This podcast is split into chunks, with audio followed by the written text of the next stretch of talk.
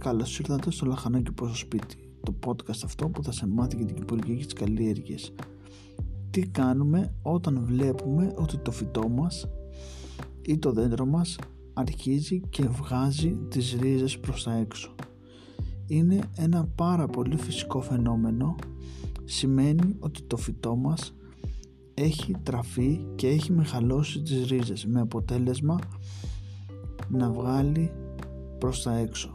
Αυτό που πρέπει να κάνουμε και είναι πάρα πολύ σημαντικό να μην το αμελήσουμε είναι να καλύψουμε τις ρίζες κατευθείαν με χώμα ώστε να πάρουν και πάλι τη θέση τους. Γιατί δεν πρέπει να δουν το φως του ήλιου γιατί θα έχουμε προβλήματα στο φυτό.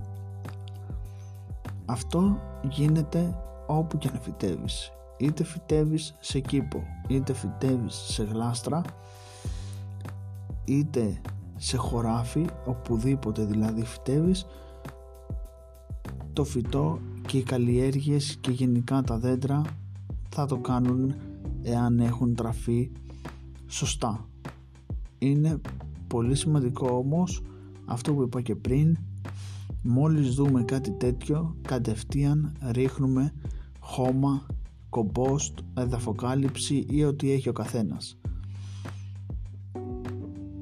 Και ποτίζουμε ώστε να πάρουν και πάλι οι ρίζες τη θέση τους εκεί που πρέπει. Αυτό είχα να σου πω. Καλές καλλιέργειες, καλές οδιές. Τα λέμε στο επόμενο επεισόδιο. Να σε καλά